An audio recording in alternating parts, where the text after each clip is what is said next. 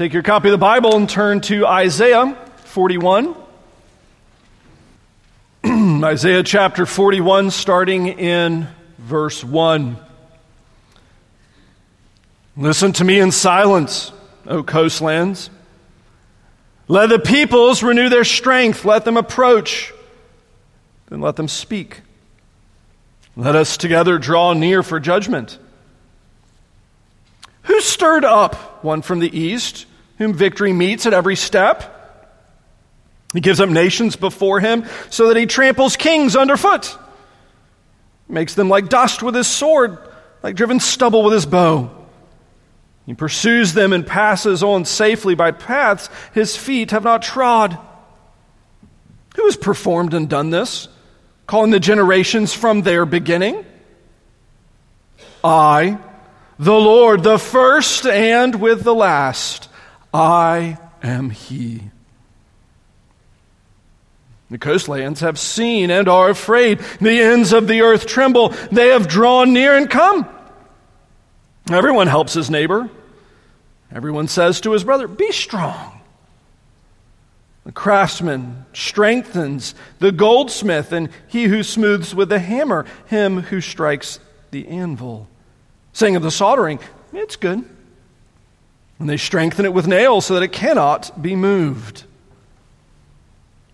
But you, Israel, my servant Jacob, whom I've chosen, the offspring of Abraham, my friend, you whom I took from the ends of the earth and called from its farthest corners, saying to you, You are my servant, I have chosen you and not cast you off. Fear not, for I am with you. Be not dismayed, for I am your God. I will strengthen you. I will help you. I will uphold you with my righteous right hand. Behold, all who are incensed against you shall be put to shame and confounded. Those who strive against you shall be as nothing and shall perish. You shall seek those who contend with you, but you shall not find them. Those who war against you shall be as nothing at all.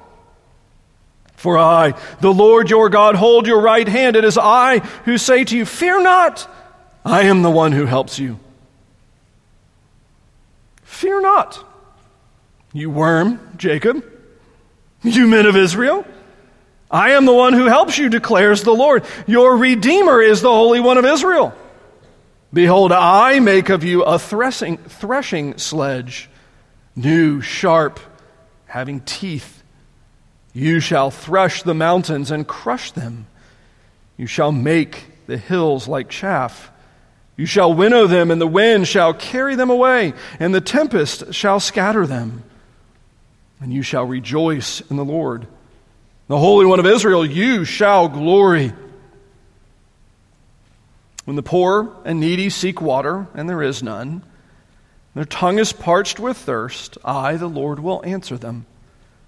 I, the God of Israel, will not forsake them. I will open rivers on the bare heights and fountains in the midst of the valleys.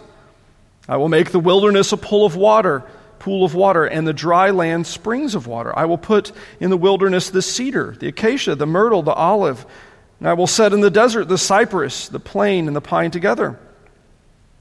And they may see and know, may consider and understand together that the hand of the Lord has done this the Holy One of Israel has created.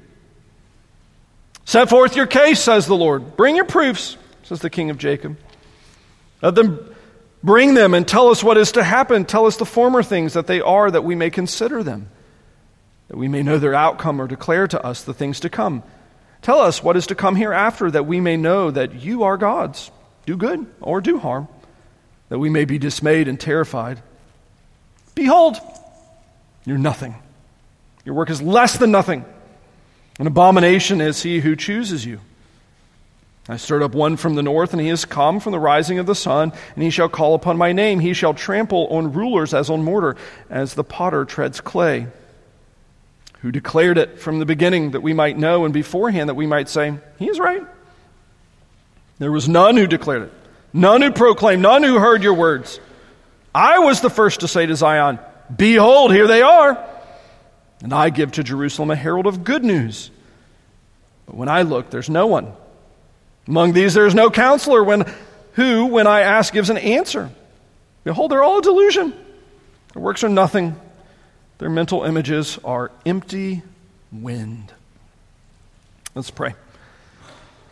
Father, we ask that you would give understanding and insight, for we wish to believe your word, but we need to understand it in order to believe it. And we ask that your Spirit would give us faith. For Christ's sake, amen. You're probably familiar with the phrase the only thing certain in life, only things certain in life are death and taxes, right? Uh, attributed to Benjamin Franklin, probably not original to him, it's uh, written in a letter as he was talking about the Constitution and saying that it looks like they had established something with permanency. They had written a constitution that would kind of stand the test of time. But even as he acknowledged that it looked like it would stand the test of time, he knew only a handful of things will indeed stand the test of time that are guaranteed. Certainly not the Constitution, actually. Maybe we're already seeing parts of that, I'm not sure. But instead, death and taxes. Now, those of us that perhaps are a bit more grim, a bit more cynical might say also that we should have added to the list suffering. And not just death and taxes, but the process of both. Right? Suffering that leads to death, taxes really producing suffering. Uh, it's a part of what it really kind of means to be human, living in this time, the time between the fall and the second coming. A life that's marked with difficulty now, some of those difficulties are rather small inconveniences that annoy us or drive us slightly crazy. Some of those difficulties are quite large. Time spent in the hospital, betrayal by friends, heartache that seems to be a wound that can never heal. It's just too big, too great, and too grand. And there is Definitely, most certainly, there is the temptation for the Christian to grow, mm, we might say, a bit mm, pessimistic or cynical, to grow a, a bit grim, depressed and overwhelmed, to see the certainty of death, to see the certainty of suffering, even maybe the certainty of taxes, and to grow kind of despondent or discouraged. Really, that probably would have been uh, kind of the case for Israel at this point in the book of Isaiah. Really, the first 39 chapters of the book of Isaiah are largely focused around a grim prophecy of destruction. God's people have not been walking with the Lord. God's people have not been obedient to the Lord. Their work and worship has largely been devoted to themselves and not to the living and true God. And so he has over and over and over and over and over again explained to them that judgment is coming. That destruction is coming. The northern kingdom first, the second, southern kingdom second. But eventually, both nations would be taken off the map. God's discipline to his people would be so comprehensive so complete and total that the nation of Israel, that which seemed certain, I mean, not even that many generations ago, that which seemed to be kind of unconquerable, God's nation would be wiped off the map. And interestingly, the Lord has, uh, in a variety of uh, means, a variety of methods, with a variety of illustrations, kind of impressed upon the people of God the seriousness of that coming destruction. Promising sieges, promising suffering, promising all of the misery of a nation that will be eventually destroyed. But even as he has held up that lesson for them of the suffering that comes from sin, he has now turned to the words of comfort. The words designed to heal the wounds that are coming, designed to heal the hurts that they will experience. And you can imagine the great need for it. Right? There is probably no greater curse than to know the future but not really ultimately be able or willing to change it. I mean, if we're going to be honest, most of us, I mean, okay, maybe when we were kids and imagined being superheroes, it, we thought for a brief moment that it would be fun uh, to know the future. But then as you kind of grow in maturity and grow as an adult, you think, what a horrible curse that would be, wouldn't it? To know how bad a thing would hurt before you have to face it. To know how dark the days would be before you have to live them, to know how difficult the path would be before you have to walk it. Indeed, one of those great mercies the Lord gives us in difficulty is ignorance. That we don't know how hard it is, really, until we're on the other side. And can kind of look back and go, oh, that was awful. I don't want to do that again.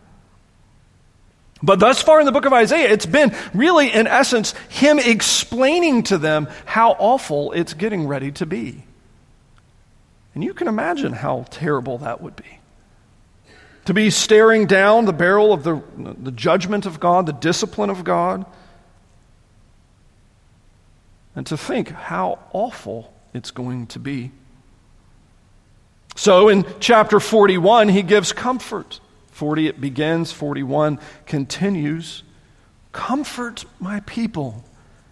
Comfort my people, comfort my people. And at some point, you would think that the average Israelite would have to say, Well, I mean, how am I know? How do I know?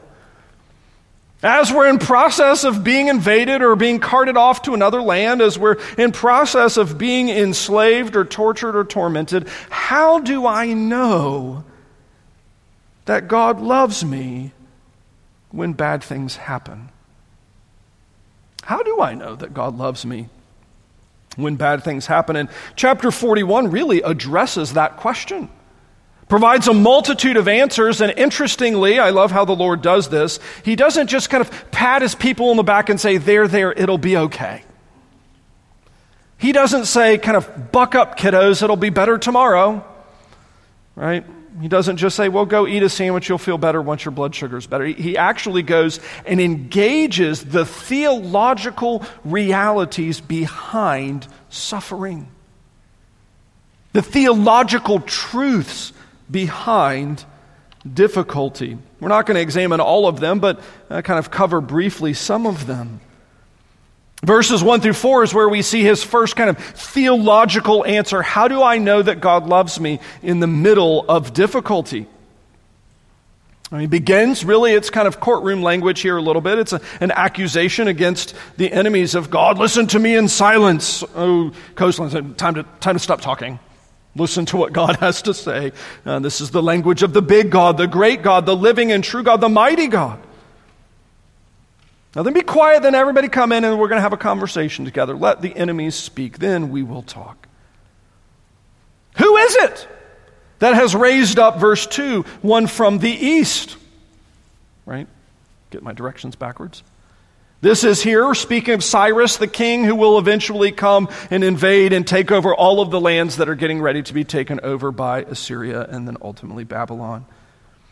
First mention of Cyrus, he'll show up again in uh, just a handful of um, chapters down the road, but he is the one that's being raised up to be the king who's victorious over all in this region. It's as if victory is kind of raised up for every step from everywhere he goes, everything he's going to touch, he's going to be victorious over. Nothing will stand in his way. In fact, he makes his enemies like dust before him.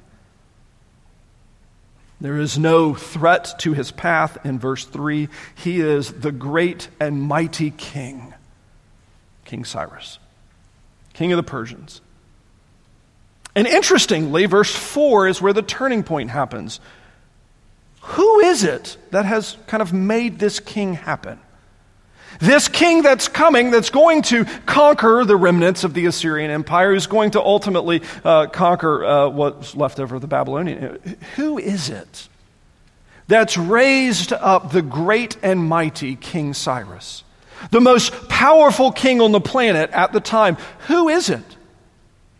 Was it Cyrus's father? Made some good political decisions? Is it, it Cyrus himself possessing a great military mind or political mind? Where does his victory originate from? And interestingly, what's the Lord's answer? I I, the Lord, the covenant keeping God, that's his covenant name, Yahweh, the first and with the last, I am the one who is responsible for the raising up of a pagan king that's going to destroy pagan nations, that's going to even further, in some sense, participate in the destruction of the people of God, and in some sense, their restoration. This is a theological answer for difficulty. And you think, what? Well, I don't, I don't understand how that's a theological answer. Well, the Lord is actually, He's making a profound statement here all actions originate in heaven. All actions originate in heaven. Everything originates in heaven. By that, meaning that the Lord is the, the primary, the original, the first cause of all actions. Everything begins with Him. Now, in his infinite wisdom and in his infinite glory, goodness, and grandeur, he's able to be the originator, the first cause of all of history, but without being responsible for sin. He didn't create evil, he's not responsible for evil, but he is wonderfully wise and powerful in using even secondary causes, using people, using evil things to do wonderful things. He uses the, the sin and misery and kind of dreadful realities of our world to accomplish his purposes. Now, in some sense, we kind of oftentimes like, well, I, I get that kind of conceptually, right? I mean, the gospel is preached by ministers of the gospel. All ministers of the gospel are sinful. So he's, he's using sinful things to accomplish holy purposes. But honestly, that's a truth that we like to think about when something doesn't hurt. That's a truth that we like to think about when, when things are easy, when they feel good. That's not a truth that we like to think about while the knife is lodged firmly in our back. When the betrayal is still fresh, when the hateful words still ring in our ears,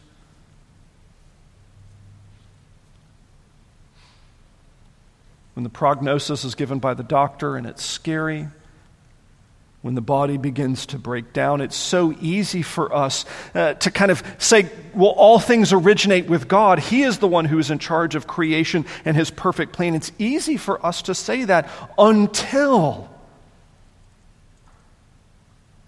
it gets hard. And it hurts until it begins to cost us something. Now, it's interesting how much this is kind of a reoccurring theme in the ministry of Jesus as he begins to explain kind of all of the world around, even in his own ministry. He is very quick and very clear into saying, look, all things originate from God. He is the sovereign, He is the creator, He is the one who has ordained and order all things. In fact, actually, interestingly, that's even part of the prayer that He taught us to pray. Hallowed be your name your kingdom come, right? Your, your will be done on earth as it is in heaven. That, that, that, that whole idea that you, God, our Father, are sovereign over all of the realities of the world, and it's your will that's going to be done. We pray for your will to be accomplished in this place. And that should, in some sense, give us a bit of comfort because it does mean that when we interact with difficulty, when we interact with pain, when we interact with heartache or betrayal or hurt or difficulty, it, it is comforting to know that it's not a surprise to God. Because even that very pain originated in heaven itself, in His perfectly ordained plan. I mean, if we really wanted to kind of be persnickety about it, we could say that it really originated prior to creation itself. When God Himself sat down, three persons in the Trinity, outside of time and space and energy and matter, and planned the entire, ordained the entire path of human history. ordained the difficulty that you're going through. Now, it doesn't necessarily take the pain away, but it does kind of give a sense of meaning to it. To know that God planned this prior to creation and planned it with a purpose. So that as I hurt, or as I weep, or as I cry, or as I'm angry, or whatever it is I experience, I can say that I know the Lord has ordained this for a purpose. For an end, it's designed to do something. It's not just random misery, it's not just bad luck. It's designed difficulty. I love how we even get to see Jesus interacting with this concept in the garden. Right, as he's quickly approaching the cross, he knows, again, he knows the difficulty that he's about to endure. He's studied the scriptures better than anybody else. He's read them more fully than anybody else. He's uh, read them with an unfallen mind and the full anointing of the Holy Spirit. He actually understood what would take place on the cross, that he would go and he would suffer the fullness, the totality of the wrath of God. He knew that. Which is why you get this kind of wonderful glimpse of a moment of prayer in the garden He's under such grief that his capillaries are bursting. His body cannot contain even the grief that he carries with him. And you can see what a wonderful statement. If there's another way, I'd love to have it. If there's another way to accomplish the salvation of my people, I'd love to do it. But your will, not mine. If there's something that we can do instead of the cross, I'd love to do that but you've brought me to this place for a purpose. The redemption of men and women, boys and girls. I love Christ is acknowledging that in his very ministry. All actions originate in heaven. Now, God's not responsible for the sin, He uses it for His perfect purposes. Now, uh, kind of one of the things that often then happens in the midst of difficulty, particularly if it's interpersonal difficulty, if, it, if it's the heartache that comes from relationships or heartache that comes from other people, there's uh, kind of a sense in which we can say, well, okay, I know that God, God's doing this, but at the end of the day, maybe it, it's not fair for the other party. Maybe there's a lack of justice. Maybe they're going to get off scot free. Look, they did something wrong and they're not going to get what they justly deserve. How is it that they hurt me and they're prospering so well? This is not fair. In fact, actually, that's really the next answer that's given. Verses 5 through 7, these are really hard verses and very complicated, but it, it begins basically to explain what the fallen human heart is going to do. The fallen human heart, as it interacts with difficulty, is going to return to the things that it knows best, that it thinks it can control. It's going to return to idolatry, which may look like it works for a season. Right? The coastlands have seen afraid, they, they, they know the coming of this kind of difficulty is going to happen, the invasion is going to take place. The ends of the earth tremble, they come near. Everyone looking at each other, going like, well, we can make it, be strong. And then where did it go? Verse 7, I love this. It returns really to idolatry. They don't have a real hope. They don't have a real God. They don't have real truth. So the option that they're left with is some sort of kind of manageable hopefulness and nonsensical answers. Idols.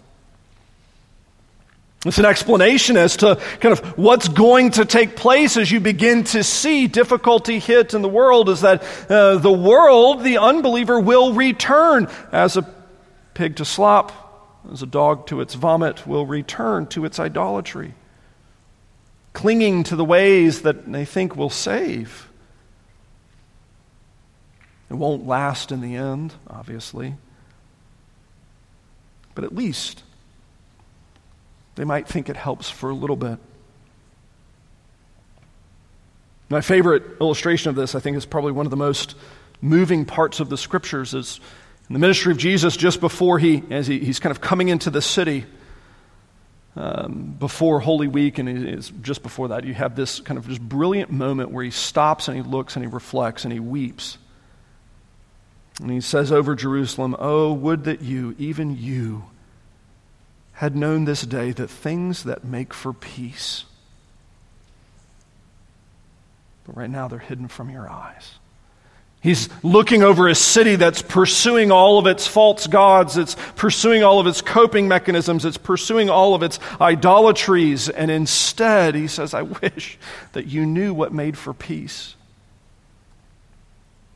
Now, uh, again, it's easy for us to kind of poke fun at this because, well, of course, we don't struggle with idolatry at all, right? That's just what the bad people do.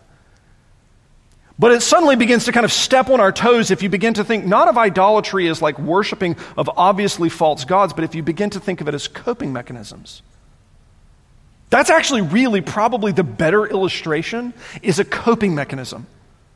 What's happening here is these false believers, these unbelievers, these non Christians, have interacted with difficulties and they've resorted to things that they think they can control to make themselves hurt a little bit less bad, to make their world feel a little bit less scary, to make themselves feel a little bit more in control. Now, if we were going to be a bit cynical, which I've been prone to be sometimes, and acknowledged kind of, or analyzed, perhaps a better word, uh, analyzed our kind of current cultural moment, we might say really that the American culture currently is largely just an exercise in coping mechanisms. Really, that's what it is. It's an attempt to provide these manageable solutions that make me feel better where I can be in control of something. Which is why, parents, you might not want to know this, but the reality of the world today, it's why we have kind of a proliferation of self harm amongst our teenagers. We've had at this point now for two generations a proliferation of eating disorders amongst our women. It's why we have a proliferation of, um, well, I won't do all of the things that will offend you because the sermon's not done yet, but so many of the kind of psychological realities of our world today are just really honestly coping mechanisms because we don't know how to deal with pain rather than actually dealing with it and addressing it and saying, look, this is something God has ordained for me to go through, we run into something that we think we can control to make it hurt a little bit less bad. So, what does it mean to not run? What does it mean to hit pain head on? What does it mean to hit def- difficulty head on? Well, interestingly, again, the text goes to that. Look, verse 7 the nations, they're going to flee to their coping mechanisms. They're going to flee to their idolatries. They're going to flee to the things that they can control. But there's a reality, a truth that's different for God's people. Verses 8 through 13, there's a, a great reality that needs to kind of uh, infiltrate our brain. But you, O Israel, you're different. And why are you different? Because you are the people that I have chosen. The offspring of Abraham, my friend. You, whom I chose from the ends of the earth. I called you personally from its farthest corners. God chose you. Now, for many of us, I think probably that's one of those kind of concepts that sits in the back of our brains but doesn't do that much for us emotionally because the vast majority of the time we make our choices based on hope. Right? You go to a restaurant and you choose the food that you're going to eat because you hope that it will be good. Right? You hope that they prepare it well this time. You hope that the flavors are flavors that you like. You, you hope, maybe your favorite restaurant, you hope that it's the way that you always, eh, that it that is prepared the way that it always has been. But you hope you don't know that until you get it. Right? Maybe they overcook it. Maybe they burn the steak. Maybe they leave the pizza in the oven for just a bit too long. You, you don't know. But you hope it'll be good. I mean, even in reality, when we uh, make the most serious of choices, when we choose jobs, we hope that that's good. But most of us who've been in the workforce for any length of time have had at least one experience where you chose a job thinking it was a good one, and you got there, and it was not a good one. Usually it's because you thought there was a good boss and a good job description, you got there, and neither of those were very good. All of us, and again, the older you are in the room, more likely you've experienced where you chose a friend because you thought they were a good friend. Turns out they weren't. May have taken you a couple of years or even a couple of decades to find it out. We choose based on hope. The Lord does not. We hope because we have limited information. We hope because we actually have ignorance. So we're choosing based on ignorance. God is not choosing based on ignorance, He's choosing based on knowledge. Remember, this is where it started. All actions originate in heaven. He's from outside of time and He's all knowing. So when He chooses, His knowledge is not limited. It's not based on what you will be. It's not based on potential. It's not him kind of, you know, like a, uh, a baseball team hoping on a prospect, like, ooh, this is a top prospect, right? He, he might turn out to be a great pitcher. She might turn out to be a great third baseman. No. It's based on his exact knowledge and love. And so often when we think of choosing on God's part, we forget that that language is the language really of like almost of a marriage.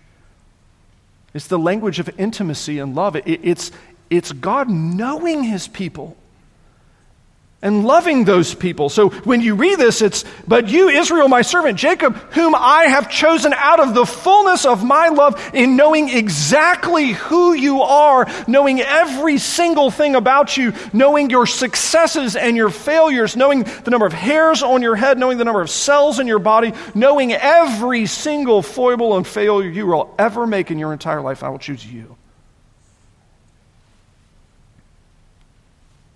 In fact, actually, verse 9. You are the people that I took from the ends of the earth. I've scoured the entirety of the human race, the human existence over all time and space and locations and people, and I've chosen you based on my love for you. I know you. And I love you.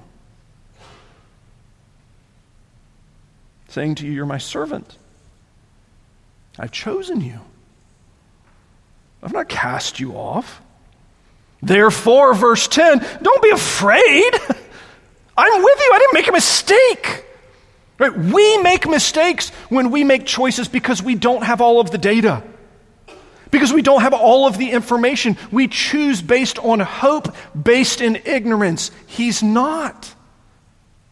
So when he chose you and placed his love upon you, it was with perfect knowledge of the exact difficulty you're going through today.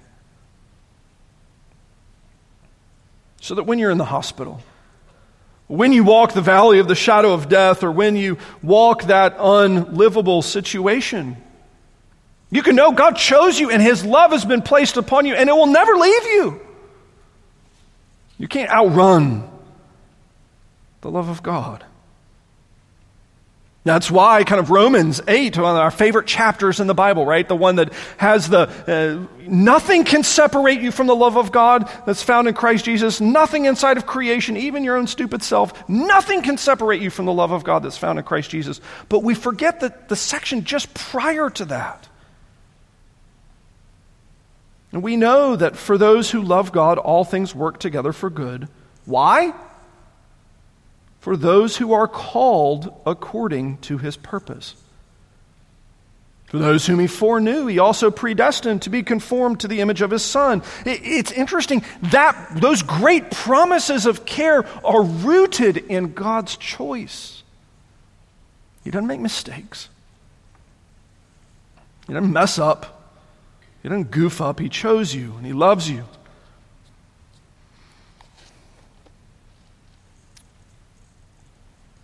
Well, you think, okay, well, maybe that, I mean, that, that might help in some sense. And that might give me the big picture and that might give me kind of the hope, the light at the end of the tunnel, but it might not add any meaning to suffering in the midst of it. Well, interestingly, that's actually addressed next. Right? That all things originate from God. That even our coping mechanisms, those are the things that the unbeliever will to, resort to. Instead, the Christian will have their mind guarded by the knowledge that God has chosen them in love. But even then, it adds a sense of purpose in the midst of our suffering because it's transformative. That suffering itself is transformative. It's uh, one of the great tools that God uses to make us different. Verses 14 through 16. This one to me makes me laugh, actually, the way this is written. Fear not, you worm. I love that. It's such a silly phrase. Out of all the things to be afraid, worms would probably be a good thing to be afraid. Right? They're not very knowledgeable. They don't live very good lives, I would assume, in many cases. Uh, you have to get out of the ground every time it rains really hard, and then the birds have a feast. And don't be afraid, you worm. Right after God choosing. I love that. But does it stop with you worm? Well, no, he changes metaphors, really. Are you worm? Verse 14. I'm the one that's going to help you, declares the Lord himself. I am the Redeemer who takes care of you, declares the Lord Himself. And now, verse 15 and 16, we're going to have a new metaphor, not a worm, but a farm tool. A threshing sledge, right? Think like the giant scythe, maybe, or sickle, with new, really sharp teeth. A sickle or scythe is designed now not to cut wheat or grass or hay but you, people of God, will be so powerful and mighty and strong that the Lord will use you not to thresh wheat, but to thresh the very mountains themselves. You will be transformed as to be so mighty and powerful in some sense. The mountains will not stand before you. The hills will not stand before you. Nothing will stand before you because of the transforming power of God. In fact, actually, this is the part that's, I think, just the most interesting, is that it's the suffering, in some sense, that makes you useful. I mean, if we were going to kind of take his metaphor and push it further than he does, it's the suffering that sharpens the edge of the scythe. It's the suffering that makes it uh, able to cut through and be victorious and destructive. It's the suffering that God uses to make different. But the end goal is to not stay the same, but to be made new to be made victorious. This is where it's so fun to think about the ministry of Jesus as he begins to speak about the kingdom of God, which is already here, which is already among you. Christ's reign already begun the moment that he stepped inside time, space, matter, and energy. Inside, uh, the exact moment he stepped inside uh, the womb of his mother is when his kingdom begins. He reigns on earth, humanly speaking. Right then, he is King of kings and Lord of lords um, and uh, the King of the Jews. But every time he speaks of his kingdom, one of the recurring themes is that it will be victorious and grow. And nothing you can do can stop that or prevent that. It will be victorious and grow. And then lastly, verses 17 through 20, that'll be the last part we look at. Is that a reminder that the Lord will be with his people even in the midst of suffering? He finds glory in caring for them. He finds glory in watching over them and providing for them. Verse 17 When the poor and needy seek water and there is none, their tongue is parched with thirst, I will answer them. I, the God of Israel, will not forsake them. I will open rivers on the bare. I, I will be their provider. I will be the one that takes care of them. Now, I, we do have to have kind of an aside here. The problem is that our understanding of our needs grossly differs from what the Lord understands our needs to be. Right? I understand my needs to be comfort. I understand my needs to be happiness. I understand my needs to be all sorts of things that the Lord Himself does not sign up on. So I get cantankerous and grumpy because I don't feel like the Lord is providing for me. But the problem is, is I've got the wrong list of priorities. He's providing the things I ultimately need. And in fact, actually, in some cases, the suffering is the very thing I need. In fact, actually, in some cases, the suffering is the thing that is the gift. It is the blessing. But he loves to care for his people. He loves to provide for them. See, the great reality here is that when we are in the midst of great difficulty, that's when our brain begins to lie to us. And it begins to say things, well, maybe God doesn't like you. Maybe he's out to get you. It says things like, well, my pain is too big. Nobody's ever understood pain like mine. You don't understand my pain. My pain's too big. It begins to say things like, well, nobody understands me. Everybody hates me. Doesn't say I'm going to eat worms, but that is usually how the song goes. Our pain becomes kind of dominant in our minds and it, it grows and it swells to the point where it overshadows everything. And the interesting thing, Isaiah 41, is the Lord promises comfort. I, I love this. He promises that He's even bigger than that pain. So that He's not left you, it's not an accident, and He's right there. And I think, again, a great reminder of that, we can go back as we were in the sermon just a moment ago the Garden of Gethsemane. Jesus, again, is weeping and praying. He's got such grief that, again, his capillaries are bursting, he's got blood coming out. If we were to kind of take all of the rest of our knowledge of the scriptures away and kind of zoom in into that garden in that moment, we would say if the Lord was providing for Jesus, he'd stop that pain. He'd stop that pain. He would, he would stop the, the, the fear of what's coming. He would stop all of the pain he's going to have to go through. He wouldn't let him go to the cross. That's what would happen. If God actually loved him, he wouldn't let him go to the cross. And again, what are we declaring in that moment? We're saying pain is bad, suffering is bad. God doesn't use it, anything like that. And what would we be doing, interestingly? Stopping the cross. Because what happened? We get so short sighted, don't we? So short sighted that we begin to forget that the Lord uses all things, even the death of his very Son, to redeem for himself a people and to prepare them for the life to come. Let's pray. Father, we thank you for your word. We do confess our impatience with difficulty. We are such short sighted creatures. Thank you that you have not left us and you have not forgotten us. Forgive us, we pray, for Christ's sake. Amen.